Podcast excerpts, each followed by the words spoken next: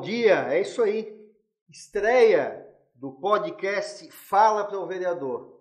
Hoje com um convidado, é, aqui eu sou suspeito, teria que ser ele. E eu queria, nesse bom dia, a todos os vereadores, a todas as vereadoras do Brasil, assessores de câmaras legislativas, agradecer inicialmente essa parceria, parceria, diga-se passagem, free, gratuita, sem fins lucrativos. O objetivo é tentar ajudar você, né, vereador, vereadora, assessor jurídico das câmaras de vereadores, não com o dedo apontando do certo e do errado, mas o objetivo principal, dicas, sugestões, alternativas. Afinal, existe uma luz no final do túnel. Então, esse agradecimento, essa parceria fantástica do CEAP Brasil, a cada um aqui doando o seu espaço e as suas funções. Meu abraço ao Paulinho, Cleiton, Cook, todo o aparato técnico aqui, tornando isso aqui possível para levar para você essa oportunidade de aprender com quem sabe, com quem tem experiência, com quem pode sim ajudar e acrescentar. Dito isso, pessoal, apresento então o nosso convidado de hoje. Eu digo que tinha que ser ele por um grande motivo. É, conselheiro Salomão Riba Júnior. É, uma história não só de vida, de experiência na vida política, foi constituinte, foi deputado, foi várias vezes secretário de Estado, ocupou inúmeros cargos, inclusive a nível nacional, é, na, na, política, então tem muita experiência e sabe, né? mas mais do que nunca, talvez até nesse formato, o pessoal que está nos vendo aí, o nosso podcast tem sim um formato radialístico aqui, ele também foi radialista, com vasta experiência, não só em Santa Catarina, Rio de Janeiro, em outros locais, quer dizer, tem aqui muito a contribuir, sim, pelas suas experiências é, profissionais e de vida.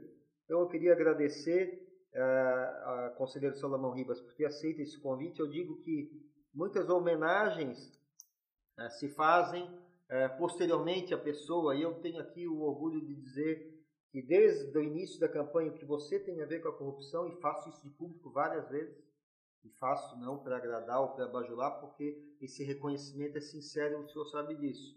Lá quando pouco apoio eu tinha, veio lá o presidente do Tribunal de Contas do Estado, o conselheiro Salomão Riba Júnior, e abraçou no ano de 2004, conselheiro, ainda com alguns problemas de saúde à época, a recomendação médica dizia não vai andar na rua e foi lá, vestiu a camisa da campanha e foi com a gente em Chapecó iniciando esse movimento que depois se tornou nacional e até internacional, tudo que ele representou, inclusive, conselheiro, e não poderia ser diferente, na minha banca de doutorado no último outubro do ano passado, de 2000, já em plena pandemia, estava lá, senhor presidindo a minha banca na Universidade de Salamanca, como doutor também pela Universidade de Salamanca, mais algo em comum que temos, e não lá só a passeio a viagem, estudando no maior centro de estudo do fenômeno da corrupção do mundo, que é a Universidade de Salamanca, professor Nicolás, professor Pedro é, Nevada, que foi também seu orientador de doutorado em meu. Então, são muitas coisas em comum,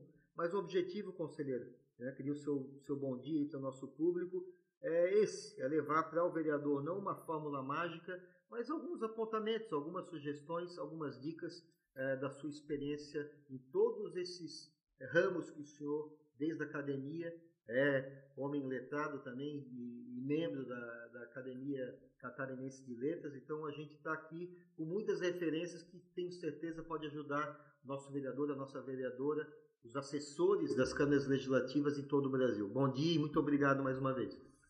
Bom dia, meu caro Afonso. É uma satisfação muito grande participar desse programa e dos debates que ele vai certamente suscitar.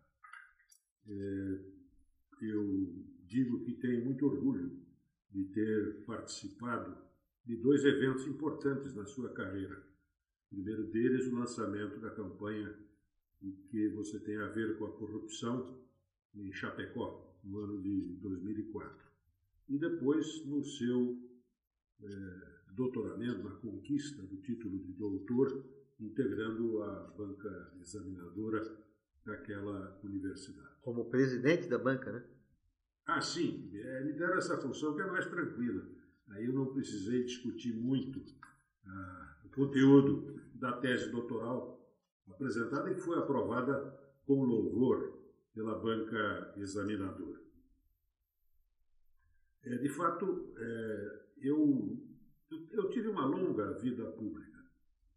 E, e nesse período, é porque eu comecei muito cedo, e nesse período é, eu, eu, eu, participei de funções públicas, é, direto ou indiretamente, dos poderes do Estado.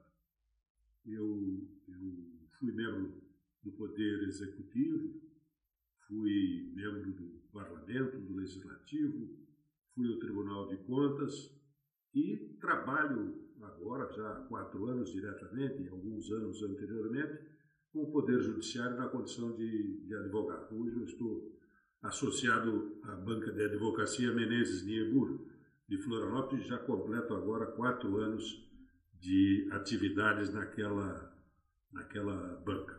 Então, é, isso, como dizia Mário Petrelli, é, me, me, colocava como pluricoroado, é, de fato me deu, me deu uma experiência bastante interessante, é, tratando do assunto sempre dos dois lados do balcão. Assim como eu fui presidente do Tribunal de Contas, é, eu hoje sou advogado e às vezes surge alguma questão envolvendo o Tribunal de Contas eu tomo assento do outro lado. Faço isso com muita tranquilidade, porque quando eu era presidente, é, disse isso uma vez ao advogado Joel Nibur, eu disse, olha, eu gosto que você venha ao Tribunal de Contas participar de debates, porque você costuma dizer uma opção de coisa que nós não gostamos de ouvir. Você precisa ouvir as coisas que você não gosta de ouvir, porque elas também são importantes para a sua vida profissional ou política. Bom, já fui longe demais nessa que deveria ser uma breve, uma...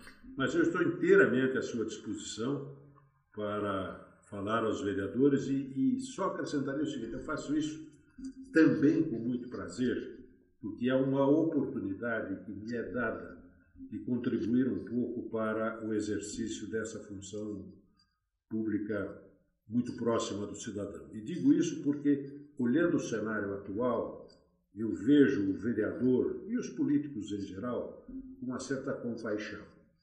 Eu enfrentei algumas dificuldades dentro do governo, ou quando estava no governo, no legislativo.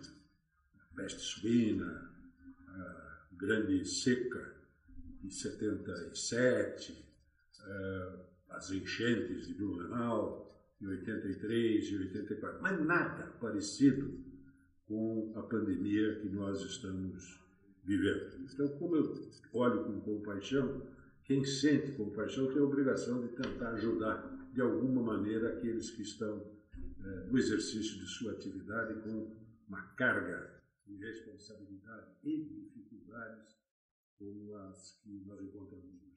Período inédito, conselheiro. Até queria deixar o senhor à vontade, é, vamos, é um bate-papo, o senhor me interrompe, eu também vou tomar liberdade de dar alguns pitacos aqui, porque não é nada engessado, é levar para esse, esse público realmente alternativas. Né? O senhor fala na pandemia, conselheiro, e efetivamente, né, tempos inéditos. Né? E, aqui, e já vou fazer a primeira provocação, conselheiro, é, não esquecer de mandar um abraço para o doutor Joel, né, seu, seu colega de banca de, de escritório, também grande pessoa, grande estudioso, grande acadêmico, e está nos devendo um vídeo o Fala para o Vereador. Ficou de mandar, já cobra lá no escritório, que eu estou cobrando aqui o vídeo, mandando esse recado aí de dois, três minutos para os nossos vereadores. Mas quando a gente fala no período de pandemia, a gente está falando é, não só de uma crise sanitária internacional, então não é o problema só do nosso vereador lá de Itapiranga, onde eu trabalhei, de Dionísio Cerqueira, onde eu trabalhei, e de tantos outros. Mas é também um problema é, internacional, não tem para onde fugir. Qualquer lugar do mundo, no menor ou no maior grau, vai estar a pandemia. E aliado a isso, a gente tem essas incertezas, inseguranças, né, do nosso bem maior, que é a vida. Eu vou conseguir passar por essa, eu vou é, morrer, eu vou, eu vou ter algum problema de saúde pós a Covid. Aqueles que pegaram. Muitos de nós, como eu, é, perdemos pessoas queridas. Eu estou com um amigo agora lá em Joinville internado e aqui rezo e mando essa oração tentando abraçar todos que estão com essa doença.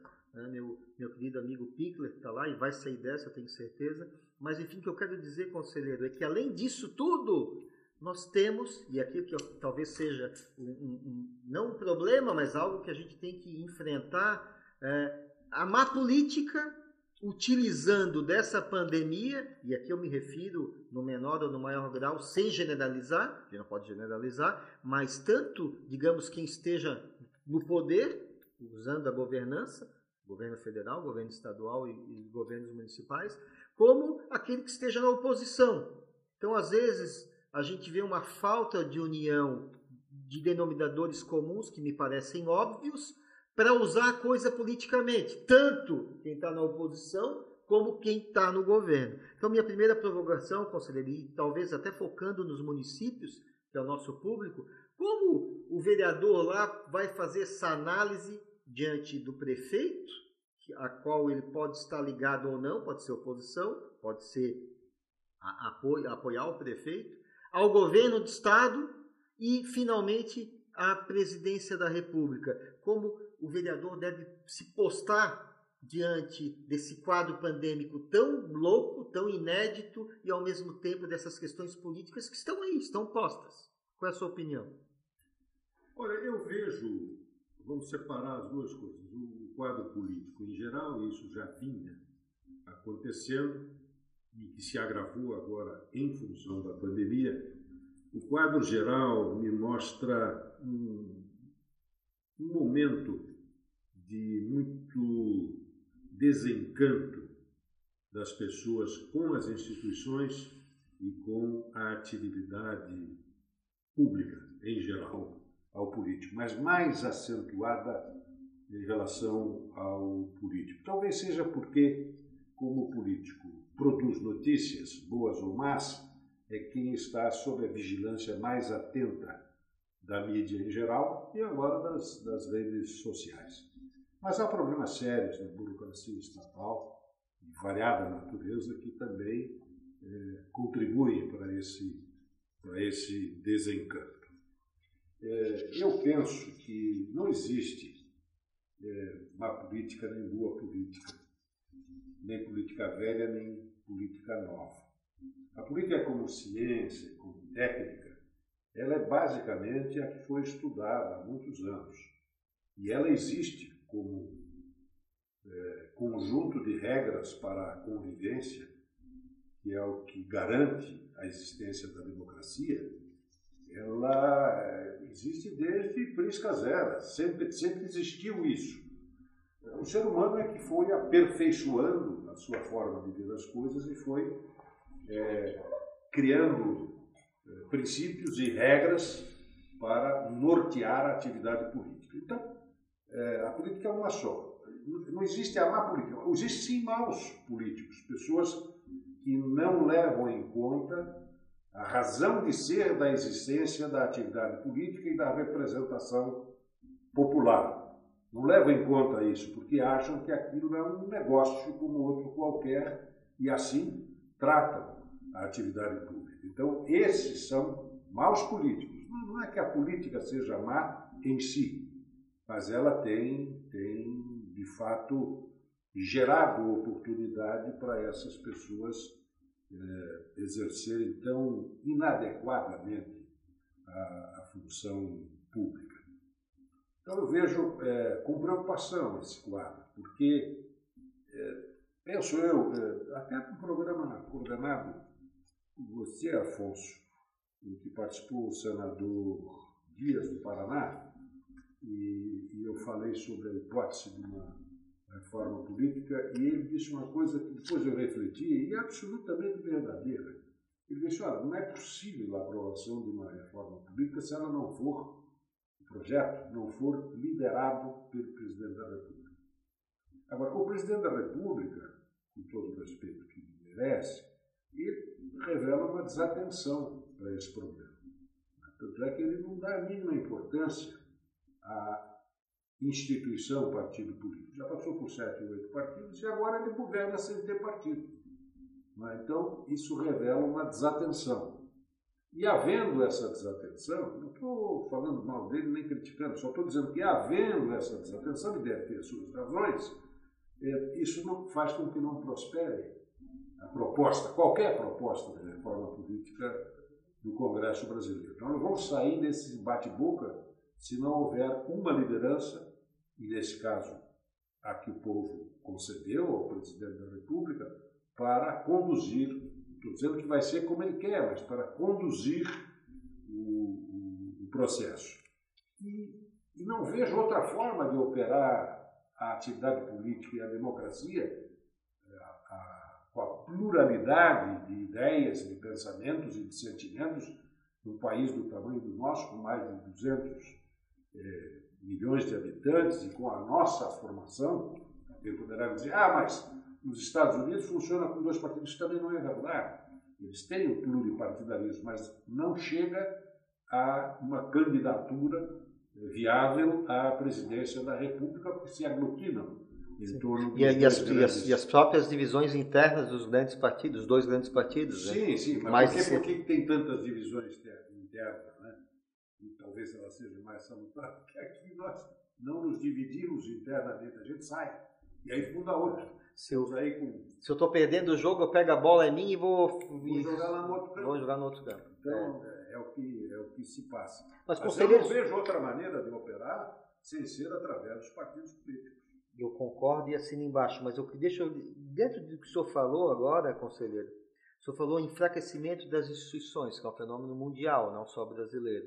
E com isso a perda de legitimidade. Então, cidadãos, e por isso que eu digo que o vereador, eu não faço isso para agradar os vereadores, mas eu digo, quem está na linha de, de ponta, lá no dia a dia, no bairro, é, é, na escola, no, na igreja, é, no churrasquinho do final de semana que tem ali do, do baile, é o vereador, essa liderança comunitária que está vivendo ali o problema do esgoto, o problema da escola que está com vazamento d'água, essas coisas, desde as menores até as maiores, a vivência, está incomodando a comunidade. A cheia que deu do rio invadiu parte da cidade. E disso, nessa perca de legitimidade, eu digo para o vereador: olha, quando a gente pega um congresso como está agora, e aqui não é o promotor que está falando, é quem estuda o fenômeno da corrupção desde que eu me conheço por gente, não por isso me adonando da verdade, mas trazendo umas preocupações que eu tenho com as inúmeras alterações legislativas que o Congresso traz hoje, a lei de improbidade está para ser autorizada agora, hoje ou amanhã, inclusive, para ser votada, com alterações, e não é questão de Ministério Público ou visão de promotor, que vão realmente prejudicar um retrocesso é, na punição de maus políticos. E eu digo para o vereador: olha, isso é a pior coisa que o político pode querer, porque acentuar, quanto mais impunidade desregrada a gente tiver, a gente vai aumentar essa, essa eh, falta de legitimidade, essa falta do cidadão que votou se enxergar no seu representante político. Então, eu digo, a responsabilidade do vereador, e queria saber a sua opinião, né, né? Então, nessa, nesse quadro internacional de perda de legitimidade, as pessoas não se enxergam mais no seu representante político. Além disso, o fenômeno que o senhor já tocou de de passagem das redes sociais a chamada fake news. Então, muitas vezes o cidadão votou e achou que estava votando certo, mas não é porque a informação era mentirosa, que pode ser a fake news direta, mas é que existem estudos, tecnologia, digamos, do mal para manipular uma eleição. O cidadão se vende de um jeito para um público e consegue o voto, se vende do jeito para outro e consegue voto, e o vereador lá, né, às vezes, o que, que eu faço nesse quadro para me eleger? dessa perder a legitimidade, ao mesmo tempo eu tenho que ter o apoio do meu partido político para viabilizar muitas vezes uma eleição e às vezes até alçar voos mais altos. Quer dizer, o senhor falou que partidos políticos nós temos no Brasil hoje? Me parece que o enfraquecimento dos partidos políticos, que são mais pessoas, são caciques muitas vezes, ou pequenos grupos que mandam naquele partido, portanto, não é um partido político na essência de ser plural, de trazer várias ideias, mesmo internamente, construir denominadores comuns e forma presente para a população que enxerga nessas ideias um caminho. Como reverter isso? Como o vereador lá na ponta pode reverter essa, essa situação, conselheiro? Ou se não reverter, como ele pode interagir positivamente para mudar essa perspectiva negativa? o vereador tem enorme dificuldade para é, operar sob o aspecto de construção de ideias inovadoras. Digo por quê? O seu eleitor vive no mundo das coisas. Ele está interessado em consertar a escola, ele está interessado em consertar a quadra de esportes, ele está interessado no problema da água, no problema do esgoto, enfim, coisas. E nos preocupa muito com o mundo das ideias. E é, construirmos uma sociedade diferente da que temos, é, criticarmos profundamente o regime em que vivemos, o regime econômico, é, que acena com a liberdade, mas permite ao mundo econômico uma certa dose de força sobre o cidadão comum. E é exercida de várias maneiras, mas esse seria um assunto para uma discussão muito, muito longa. Né? Nós temos a nossa liberdade formal, declarada na Constituição mas, mas, eh, na vida real isso leva a outros erros. Então é difícil para ele trabalhar, mas ele precisa trabalhar nisso. Eu acho que o vereador tem que pensar o seguinte: qual é a função dele? Porque a Câmara de Vereadores, tal como foi concebida no Brasil, está na Constituição Federal, está nas estaduais e nas leis orgânicas municipais, que são as constituições dos municípios a Câmara foi é, inventada como uma instituição, um órgão capaz de ter uma atuação política, uma atuação legislativa, uma atuação orientadora, uma atuação fiscalizatória e também julgadora. Como é que isso se opera?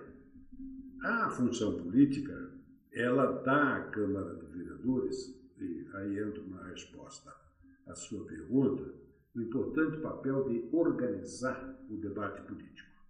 Porque o debate político não pode se travar nesta coisa um pouco insana de discussões, exclusivamente discussões através da rede social. É impossível. Cada um tem ali uma posição e não há diálogo. O que há é, é resposta com outra afirmação. Eu não vejo diálogo nas redes quando, quando muito agressões diretas, né? É, sem falar já no apelo a esse tipo de coisa que é, o anonimato em casa, né? Ele Exato. permite a todo mundo ficar muito valente, né? Exato. O cidadão é muito valente. É, frente a frente a coisa muda um pouco. Mas enfim, também não pode ficar circunscrito ao debate no botiquinho, no clube, ou na igreja. Né? Ele precisa ser organizado. E a Câmara de Vereadores tem um grande papel pode desempenhar um grande papel organizando o debate político, independentemente da posição partidária de qualquer vereador, mas organizar o debate político, trazer para a Câmara de Vereadores isso. Isso, isso é possível, é possível fazer. E daí extrair alguma coisa para posicionamento estadual e até nacional. A função legislativa, processo legislativo brasileiro ele é, é, ele é muito, muito amarrado. Né? Você tem que ter conhecimento de regras constitucionais para saber qual a sua competência e qual a matéria que você não pode ter a iniciativa para legislar. Em princípio, legisla sobre tudo, mas basicamente sobre os interesses de interesse exclusivamente local do município. Mas tem a regra orçamentária. Quer dizer, o orçamento é a peça mais importante para o funcionamento do município.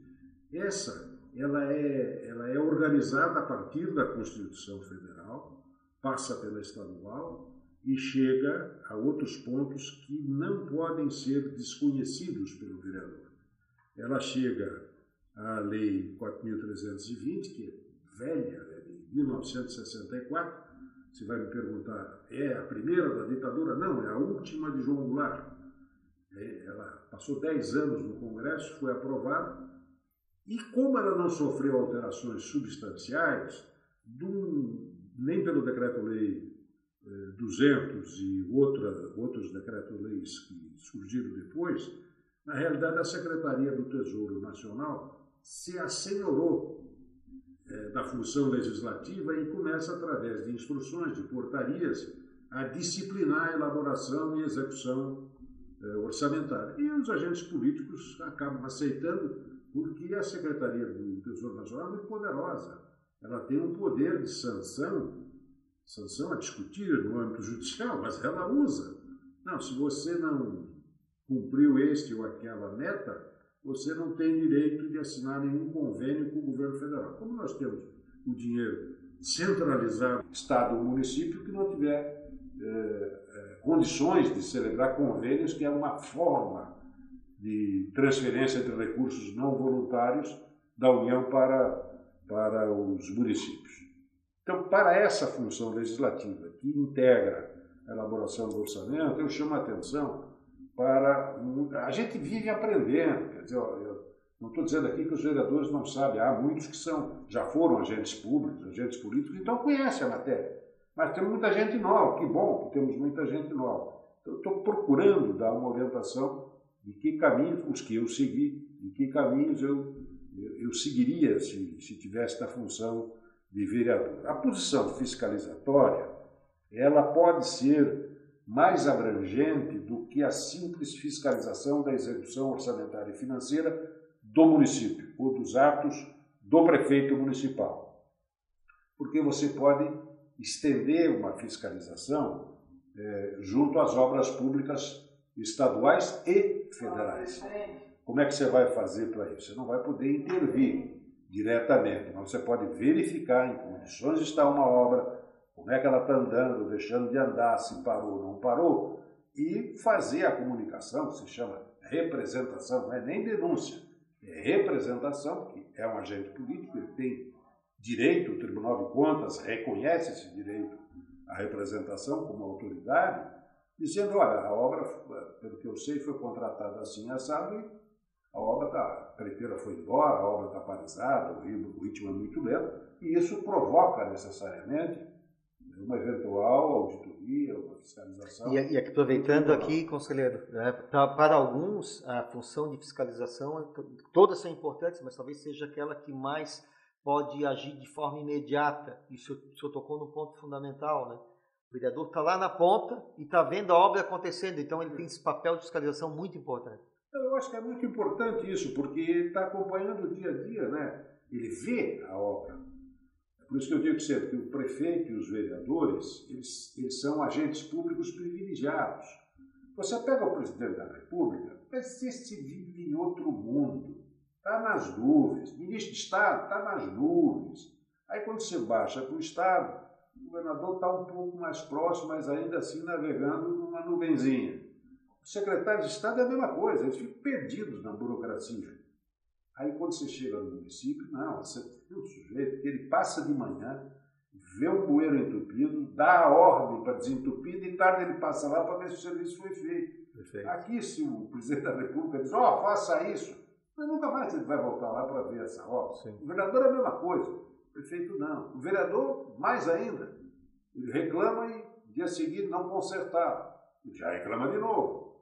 Por quê? Porque ele está vivendo aquele aquele problema. É o único tem chance disso. E os outros vivem tudo é, em outro mundo. Né? Mas só, só, deixa eu botar mais. Eu sei que o senhor tem mais algumas anotações, mas o, o daqui a pouco está tá aqui no meu ponto, aqui falando, já me incomodando. O Zé Borboleta, ele vem sempre com uma, com uma pergunta meio. Eu, não, eu, eu sempre digo, eu vou fazer a pergunta, não é minha, mas ele está aqui fazendo uma provocação se os vereadores podem ou não podem. Já vou dizer o que, que é, mas só para o nosso vereador ouvinte, lembrando que o Fala para o Vereador é um programa mensal, parceria com o SAP Brasil, free, gratuito, sem qualquer fim é, lucrativo, nem poderia ser, né? Eu de promotor e sim de cidadão.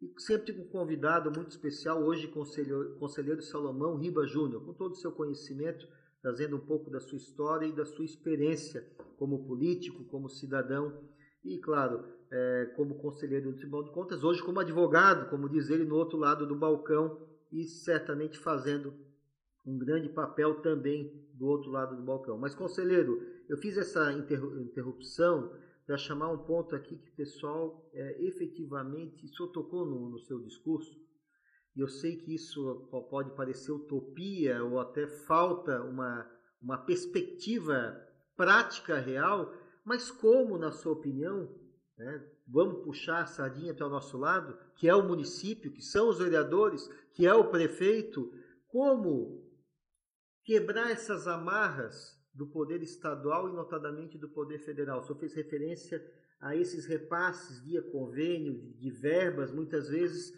tem municípios que sobrevivem desses repasses, efetivamente.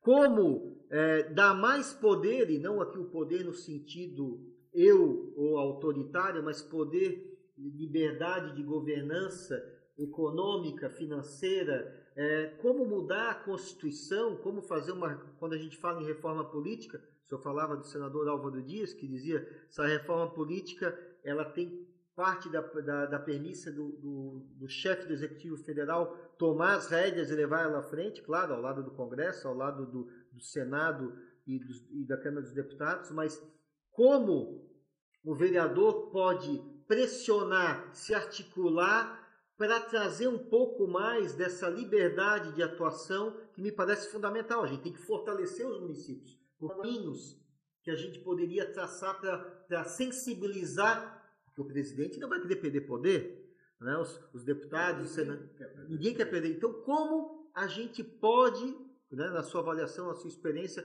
qual seria o caminho para fortalecer os municípios, os vereadores, a Câmara de Vereadores, os prefeitos, o Executivo e o Legislativo municipais, notadamente? Olha, é, uma vez, conversando com o ministro Nelson Jobim, quando era presidente do Supremo Tribunal Federal, tive esse privilégio de conversar algumas vezes com ele, porque eu presidia uma instituição nacional que representava os tribunais de contas e havia algumas questões que envolviam decisões judiciais que o Supremo examinava. E outras de natureza política em que a influência do presidente do Supremo era grande. Mas é, ele me dizia o seguinte sobre reforma política. Ele disse: olha, isso aí é o seguinte. Quando ele tinha muita experiência parlamentar. Né? Quando esse assunto chega no Congresso, está dando parlamentar, ele pega o projeto e lê com a seguinte preocupação: quero ver como é que eu fico nesse projeto. Então, se o, se o projeto for prejudicar a sua aspiração de reeleição, de ser candidato na eleição seguinte, esquece. Isso não vai ser aprovado nunca. Todos vão fazer o mesmo, mesmo raciocínio. Defendi a ele e eu passei também a incorporar essa ideia, mas do do crédito à autoria que necessariamente teria se fazer uma reforma política que é, tivesse um prazo que não atingisse os atuais legisladores. Então, por exemplo, a atual legislatura vai aprovar um modelo que vai vigorar daqui a duas eleições. Ah, mas é muito tempo. Meu Deus do céu, nós estamos há anos e anos, há dezenas de anos discutindo, então agora voltar oito anos para frente é exagero? Claro que não é. Pode ser que quando assumir a nova legislação, isso aqui não presta.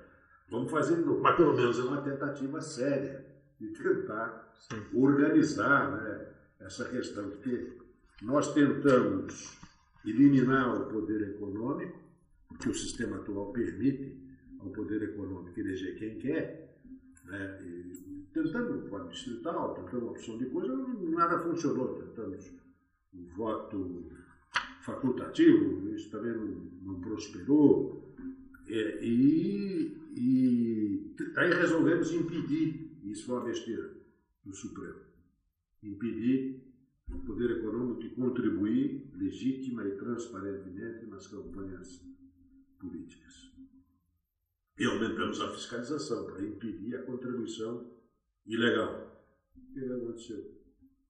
Aprovaram caminhão de dinheiro para os partidos políticos e a influência do poder econômico passou a ser influência dos dirigentes partidários que mandam na composição. A cota de cada parlamentar é moeda de troca no Congresso Nacional entre os parlamentares e os líderes eh, partidários. Uma solução não resolveu nada e agravou, porque agora não está saindo do dinheiro da sonegação, que pelo menos não arde diretamente no nosso bolso, né? Está saindo do nosso bolso, do que nós contribuímos, é, é dinheiro de tributo e vai para o fundo partidário que chega aí a bilhões. Então é preciso é, avançarmos em propostas que não agravem a situação, mas que é preciso, que é preciso fazê-las, eu não tenho a menor dúvida. Acho para você poder influir, a primeira coisa é organizar o debate político no município. Senão, você vai ficar uma voz isolada, mesmo que você seja preparado, até um cientista político eh, investido no mandato de vereador ou profundo conhecedor de política, né? você precisa levar atrás, quer dizer, você tem que garantir o apoio dos teus eleitores. Você tem que falar por eles, não pelas tuas ideias. Então, por isso que você precisa organizar o debate político e aí você entra numa questão séria, que é o debate político de todos, que todos os partidos têm interesse no fortalecimento, pelo menos em princípio, quem está no município tem interesse no fortalecimento do município. Quando a coisa passa para o deputado estadual, já arrefece um pouquinho, porque o deputado estadual tem outra maneira de atuar.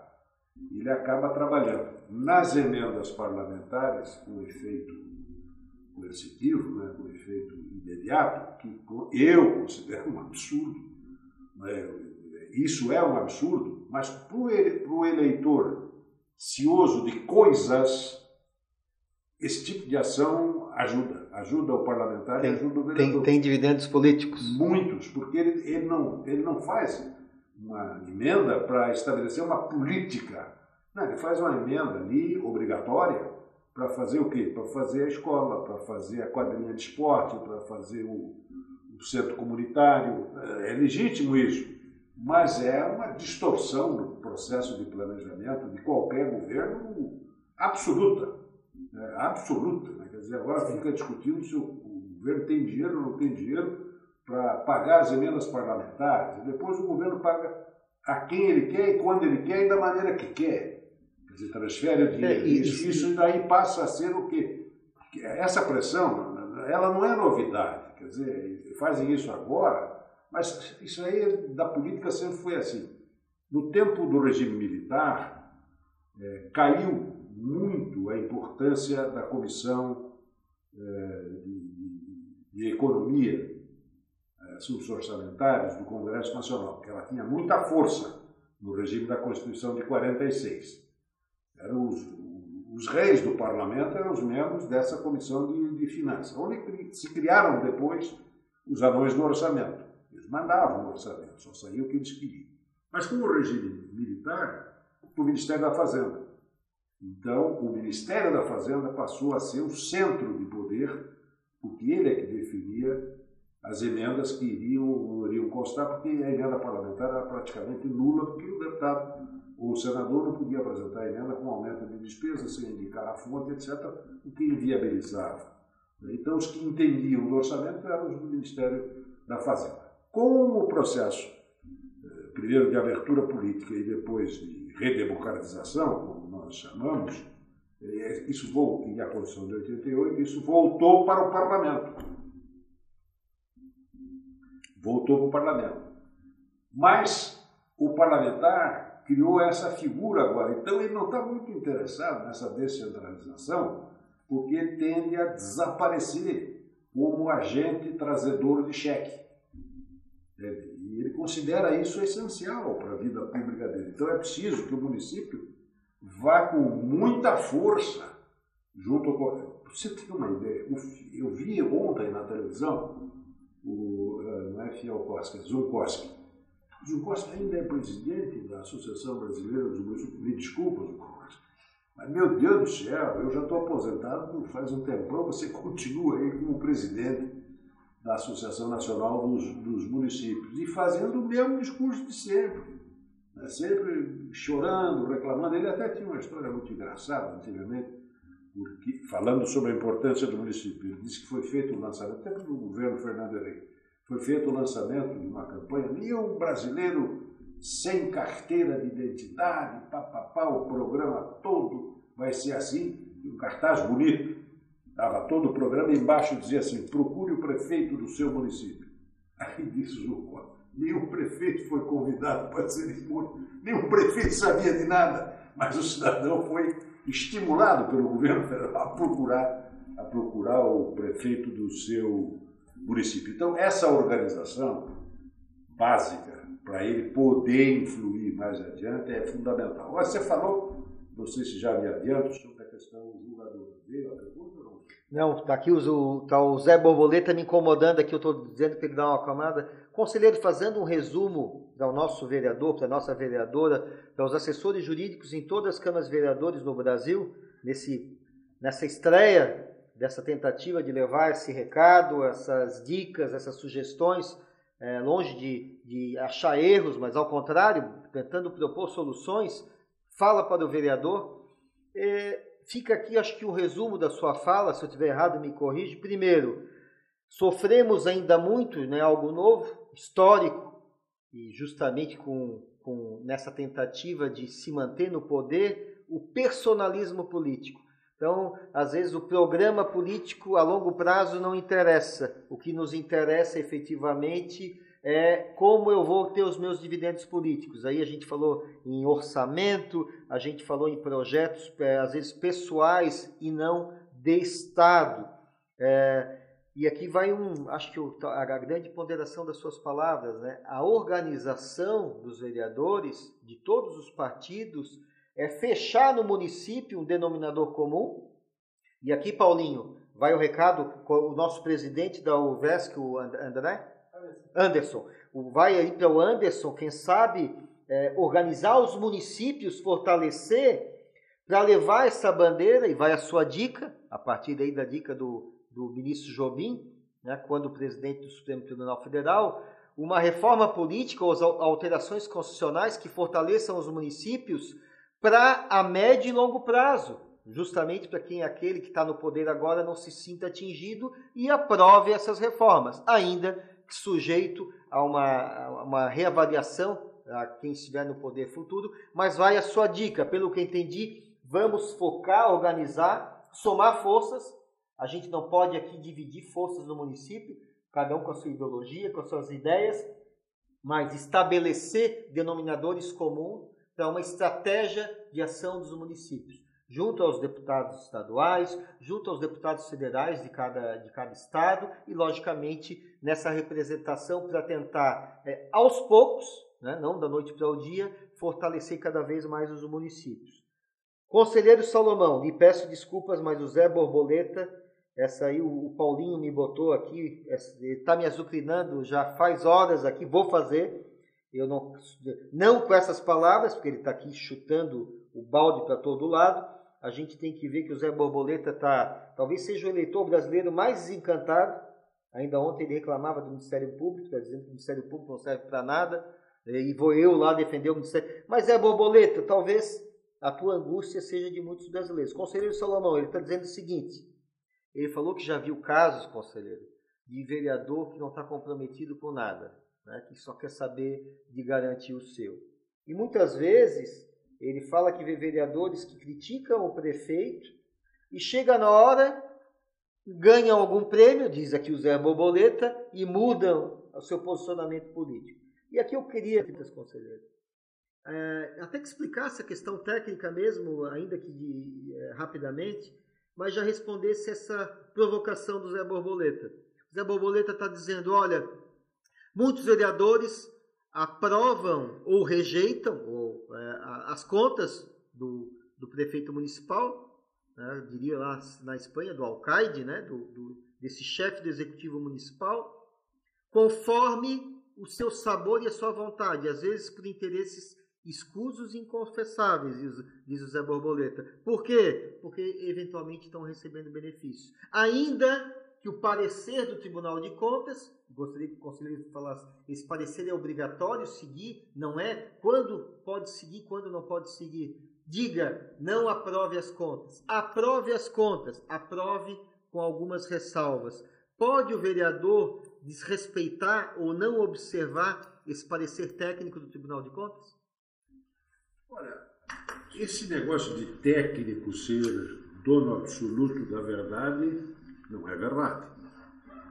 É? É, é muito comum alguém dizer, especialmente nos últimos tempos, que se uma coisa é boa, é solução técnica. O que é uma grande besteira. Tecnicamente a gente pode errar também. Então, não é uma casa de perfeição o Tribunal de Contas, mesmo quando se fala na área técnica, embora eles imaginem que sim. Né? Houve um tempo que a gente tinha aquela, você conhece melhor do que eu, né? da certeza e da incerteza de ser Deus. Né? Alguns profissionais têm certeza que são. Né? E o técnico está muito endeusado mesmo nessa, nessa condição. São meus amigos, aqui no caso de Santa Catarina, por eles, é? são competentes, mas estão assim um pouco endeusados. Então o vereador ele precisa levar em conta o seguinte: o julgamento das contas é dele. O Tribunal de Contas manda apenas um parecer prévio, que deve estar escoimado de raciocínios políticos ou diferentes daqueles decorrentes da lei, daqueles decorrentes do princípio orientador da lei. Isso, contudo, nos leva a uma outra situação. É uma questão de interpretação. Então você pode interpretar a lei de uma maneira, o outro pode interpretar de outra maneira. E pode ser que o ato praticado, aparentemente ao arrepio da lei, ele não seja tão nefasto quando você, olhando o conjunto, verifica que a melhor opção foi aquela, as outras todas eram mais indesejáveis do que aquela que o administrador escolheu. A nova lei de introdução ao direito brasileiro, ela ainda não foi totalmente absorvida pelos aplicadores da lei. Ela tem algumas inovações muito interessantes na, no, no exame da aplicação das leis brasileiras. E essas inovações elas surgiram meio escondidas e ainda continuam assim.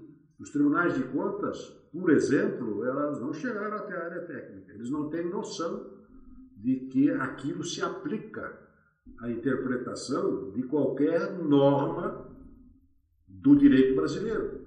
Lei, ou decreto, ou portaria, qualquer norma tem que ser interpretada segundo aquelas diretrizes. Então, é, o vereador é o senhor do julgamento. Afinal de contas, auxilia a Câmara de Vereadores, mediante um parecer prévio, onde ela indica as razões de ser da sua decisão, pela aprovação ou pela rejeição. Os, as questões mais graves, menos graves, isso aí é uma portaria 2004. Portaria que eu escrevi e eu assinei, ainda está em vigor. E creio que vai ser agora é, alterada para atualização. Então ela diz aquilo que é mais grave, está muito apoiada na época, e foi o modelo que eu acabei é, colhendo, no Código Penal, entre agravantes, atenuantes, escritos de outra maneira, mas está tá assim, não é, não é as decisões dentro do próprio é, tribunal, porque senão cada um tinha um peso e uma medida para julgar o descumprimento, o mesmo descumprimento dessa ou daquela. Já, já tem um critério mínimo, né? Mas conselheiro é, aqui. Mas aí, voltando ao vereador, vai chegar na questão do voto. O vereador, então, ele é o senhor do voto.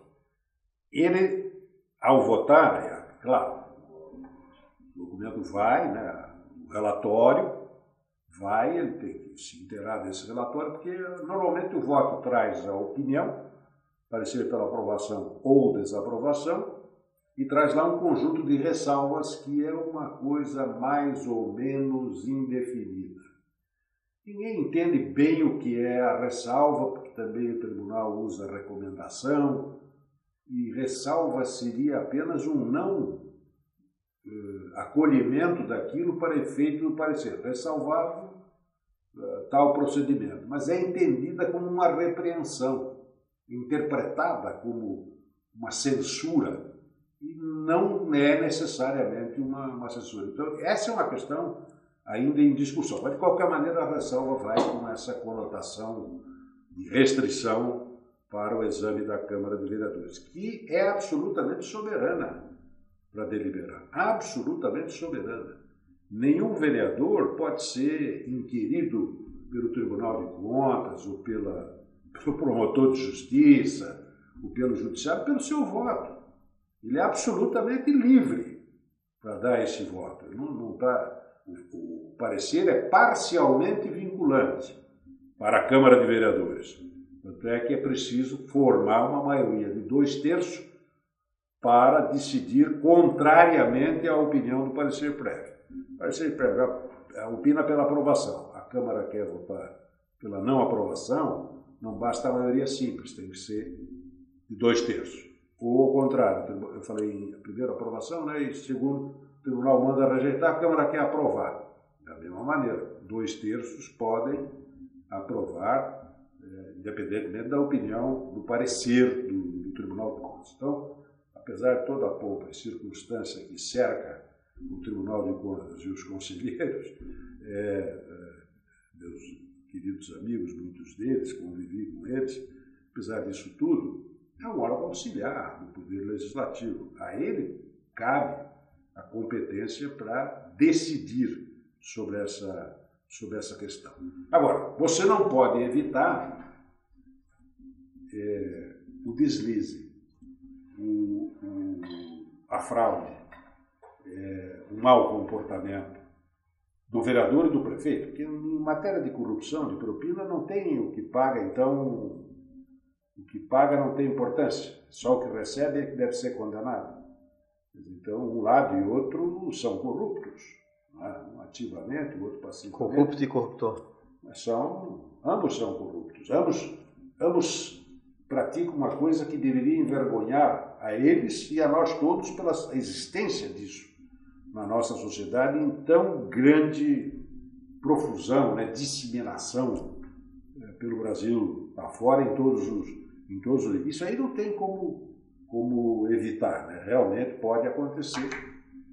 É, às vezes o quadro mostra algumas coisas que levam a suspeitar, né? aquela mudança de posição na última hora, né? Isso leva a desconfiança, mas também não prova, né? Então é, realmente é difícil. Mas o vereador que quer votar com consciência assim ou assado, ele pode fazer com absoluta tranquilidade. Se ele tiver alguma dificuldade, me procura lá no escritório, que eu estarei à é. disposição é. dele para ajudar a resolver. O conselheiro, uma, uma, dúvida aqui que surgiu certamente, vou pegar aqui um ex, acho que nem é mais vereador, mas lembrando meu tempo de percorrer esse estado inteiro como promotor, e lá na comarca de Porto União, me lembro do então vereador Raul Ribas. Ah, esses dias eu encontrei o Raul Ribas, ah, meu abraço para a turma de Porto União, Planalto Norte de Santa Catarina. Então, o nosso vereador lá do Planalto Norte pode estar com uma dúvida, conselheiro. É, ele queria saber, né, todos nós entendemos de forma muito didática o que o senhor disse, mas um exemplo prático, e não precisa ser concreto, que o senhor já pegou, mas a partir da sua experiência, um exemplo prático de um parecer é, que veio é, gostaria de um dado objetivo aqui, pela reprovação, o Tribunal de Contas diz, vamos reprovar por causa disso. Queria que o senhor desse esse dado concreto da reprovação e que é, os vereadores é, optaram pela aprovação, sem que isso, o senhor já deixou bem claro, o vereador, salvo um ilícito que tem que ser provado, uma fraude, uma, uma compra, é, ele tem a liberdade de votar como quiser, mas na prática, para o nosso vereador entender é, quando, por exemplo, um parecer técnico com dado técnico do Tribunal de Contas, na prática, o senhor já viu, pela sua experiência, ser muitas vezes aprovado contrariando o parecer técnico. Um exemplo prático que lhe ocorre agora aqui. É, aí a questão, até porque o Ministério Público está sempre atento, a, a, por ponto próprio ou, ou, ou, pressionado pela própria comunidade, pelo vereador, o vereador, perdão, promotor também integra essa sociedade, ele vive lá, ainda que não por toda a vida, né? há, uma, há um, vamos dizer, dizer passeio, não, mas há um trânsito pelo Estado inteiro, então ele não, não chega a viver inteiramente, a não ser aqueles que optam por, por, por não seguir a carreira. Pedro de Comaim está lá. É, pois é, esse é o tipo, é. mas estudou. Estudou muito, é um dos profissionais da área muito competente, do Ministério Público que eu considero dos mais competentes e estudiosos. Autodidata. O, o, é, é verdade. Mas o, as publicações deles são é, irretocáveis. Sim. Os pareceres deles da, da mesma natureza. Mas é, é uma exceção. Normalmente o promotor circula pelo Estado no, no exercício da, da carreira. Mas ele está atento ao julgamento das contas. Então, se houver um indício forte de ilegalidade, aí, independentemente da aprovação ou de reprovação pelos vereadores, certamente ele vai providenciar uma investigação e, se necessário, a propositura de uma ação de improbidade ou de outra, de, de outra natureza. Não tenho dúvida quanto a isso. Então, aí ele independe da decisão da Câmara de Vereadores, embora ela seja muito forte junto à opinião pública e até junto ao próprio Ministério Público, mas as contas foram aprovadas. Então, aí é preciso que esse indício seja muito forte, para que o promotor, então, use o seu tempo é, fazendo a, a propositura, primeiro de uma investigação e depois a propositura de uma, de uma ação. Né? Eu acho que isso. Agora, como o vereador se orientar? Aí vem uma questão importante. O Tribunal de Contas ele tem uma função orientadora e consultiva. Então, ele pode responder a consultas que sejam formuladas sobre fato determinado. No regimento interno do Tribunal de Contas há algumas regras que devem ser seguidas, mas que não são impossíveis de serem acolhidas. Né? Tem que ser exatamente o fato, o dispositivo legal que se pretende conhecer a interpretação do tribunal, eh, não pode ser um fato concreto, embora, embora às vezes o fato concreto seja transformado em resposta em tese, é muito comum isso, né? O tribunal tem que fazer uma, uma magia né, para poder responder, sabe que dali sai uma orientação, mas o caso é concretíssimo, né? então é difícil. Mas pode fazer essa consulta ao Tribunal de Contas como orientação. Quanto às contas, se houver necessidade de técnico na Câmara de Vereadores ou com a ação do Ministério Público, o aconselhável é buscar um apoio jurídico especializado. Não vá confiar que isso aí vai ser esquecido, porque às vezes deixar correr sem atenção uma ação qualquer, especialmente de improbidade, você pode ter sabores muito sérios lá na frente. Então procure um advogado da sua confiança, de preferência que seja especialista em direito público, mas se não for, pode ser de advocacia geral, não tem importância, mas uma orientação é muito importante para que você possa exercer o seu mandato. Não vai confiando, eu ouvi muita gente dizer isso aí. Não, o governo não pode ser ademoestado porque fez 77% dos votos da população. Isso não quer dizer absolutamente nada. Isso foi o resultado da eleição. A partir dali, o agente público está sujeito à lei, como qualquer cidadão. Não, não é uma carta branca. Não é carta branca para fazer o que quer, né? Então precisa tomar cuidado. Conselheiro, eu vamos chegando aqui ao final, já estamos aqui estourando o nosso limite. Eu agradeço mais uma vez. Antes de passar as considerações finais, né, dizer o Fala para o Vereador, esse podcast que vai ficar à disposição de todos os vereadores do Brasil, é uma tentativa justamente isso, não de de debater com pessoas que têm uma capacidade, têm uma experiência, têm muito a dividir com a gente é, informações e opiniões, para tentar levar a você, vereador, vereadora, assessor jurídico é, das câmaras de vereadores em todo o Brasil, uma alternativa. Obrigado, Paulinho, Cook, SEAP Brasil parceiro. Torna a repetir, Paulinho, trabalho free, nossa maneira de, de colaborar nessa posição também. É, fiz doutorado fora, pago com dinheiro do nosso contribuinte, porque estava recebendo meu salário e estava lá fazendo doutorado. Quer dizer, é uma forma de contribuir, é, de devolver um pouco é, o que a gente faz com o webinário que você tem a ver com a corrupção e faz aqui também com Fala para o Vereador, trazendo sempre alguém com, com ideias interessantes. Hoje, conselheiro Salomão Riba Júnior, muito obrigado. Eu resumo aqui antes de passar para as considerações finais do nosso convidado, mandar um recado aí, conselheiro Há uma luz no final do túnel, tempos de pandemia, mas eu queria ressaltar duas coisas. Primeiro, os vereadores têm que se organizar nos seus municípios, estabelecerem denominadores comuns e fortalecer a nível de estados eh, os vereadores. Isso pode fazer numa grande rede nacional. Então fica aqui a dica. Né? Vamos deixar as pequenas diferenças de lado e vamos procurar fortalecer os municípios. Esse é um caminho sem volta e a gente quer ser, é, talvez, um agente transformador dessa realidade para uma nova Constituição, aonde o, o ator principal seja aquele que está lá na linha de frente, vivendo o problema do, da população e do cidadão, que é o vereador, que é o prefeito, que é efetivamente o cidadão que vive o dia a dia da comunidade. Segundo, o conselheiro Salomão deu uma boa puxada de orelha e eu faço meia culpa e assino embaixo também dos deuses nas diversas áreas. O técnico que acha que está acima de tudo e de todos. O promotor que às vezes esquece de abrir a sua porta do gabinete e receber para ouvir o lado, a história real do daquele cidadão que está com problema lá no município.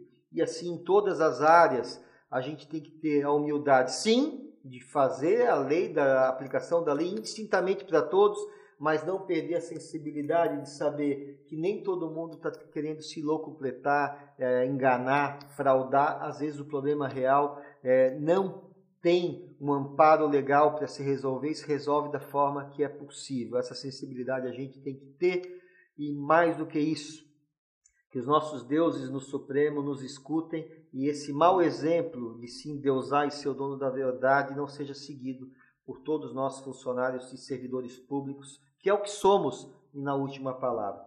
Conselheiro de Salomão Riba Júnior, muito obrigado.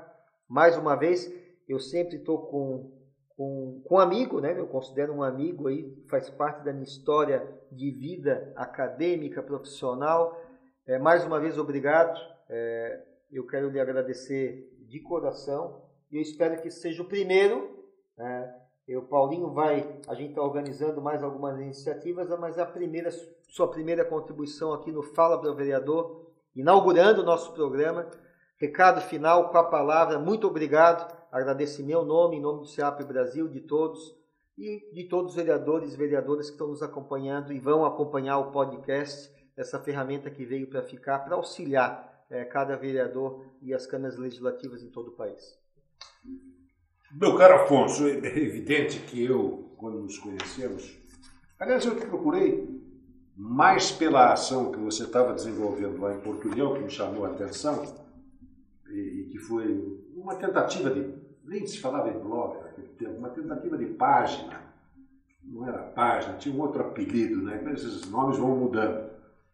E, e depois, em, em Chapecó, eu, eu, eu tinha o dever de procurar ser seu amigo, e tenho o prazer de dizer que sou seu amigo, porque eu fui radialista desde a minha. E eu fui animador de comício da UDN. E o seu avô era deputado estadual da UDN, o velho Afonso Guizo, a quem eu tinha muito respeito e consideração pela, pela, pela sua presença política. Lá na região sul não se fazia nada sem conversar com Afonso Guizo.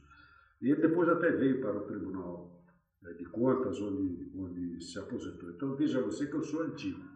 Eu já fui amigo do seu avô. Seu pai eu não tive o privilégio de, de conhecê-lo, até porque nos deixou cedo. Né? Então não tive esse, esse privilégio. Mas fui companheiro de Assembleia Legislativa, ainda que em bancadas diferentes, do seu tio, o Martim, Martim Afonso, Afonso Guizo. E conheço também a esposa do Danilo Schmitz. A Jane. A Jane. A Jane. A Jane. É, a última vez que a vi foi quando lançamos aquele livro sobre transparência e participação, celebrando os 30 anos da Constituinte Estadual. E, e o Dal foi prefeito de Araranguá, o mais novo. Ah, é, é o, o Dal foi prefeito de Araranguá, é isso mesmo.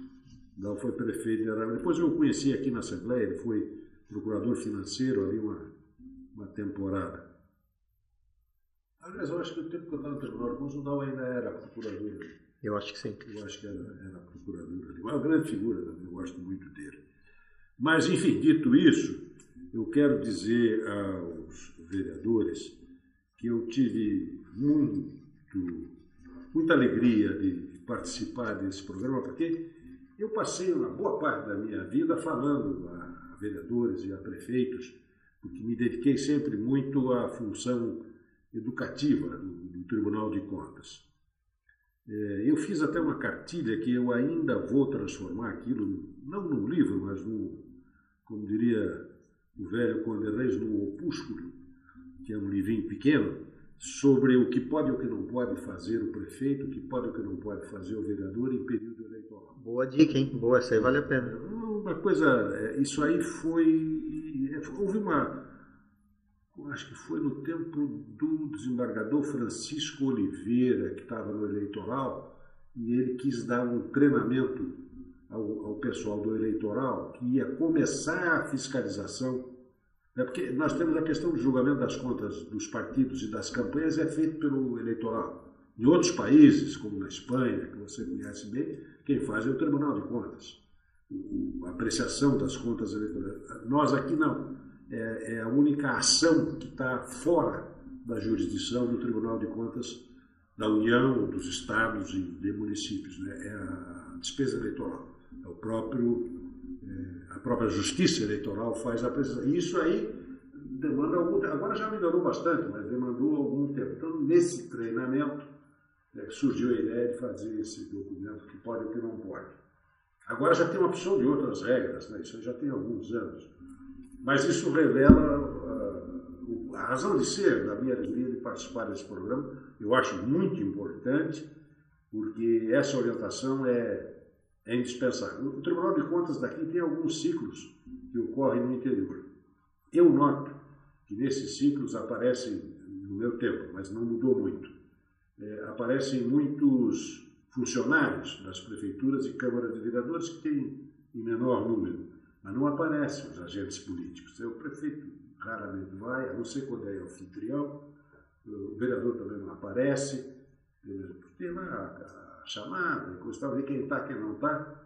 Está muito o pessoal técnico das prefeituras e câmaras. O vereador devia participar desses ciclos de orientação do Tribunal de Contas, que eles são muito bons para mostrar o dia a dia e como o tribunal está pensando. Fica a dica, né? Nossos vereadores que participem, desse participem ciclo. mais desses ciclos do Tribunal de Contas. Né?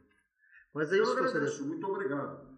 Nós agora que agradecemos, né? É, fica aqui o recado.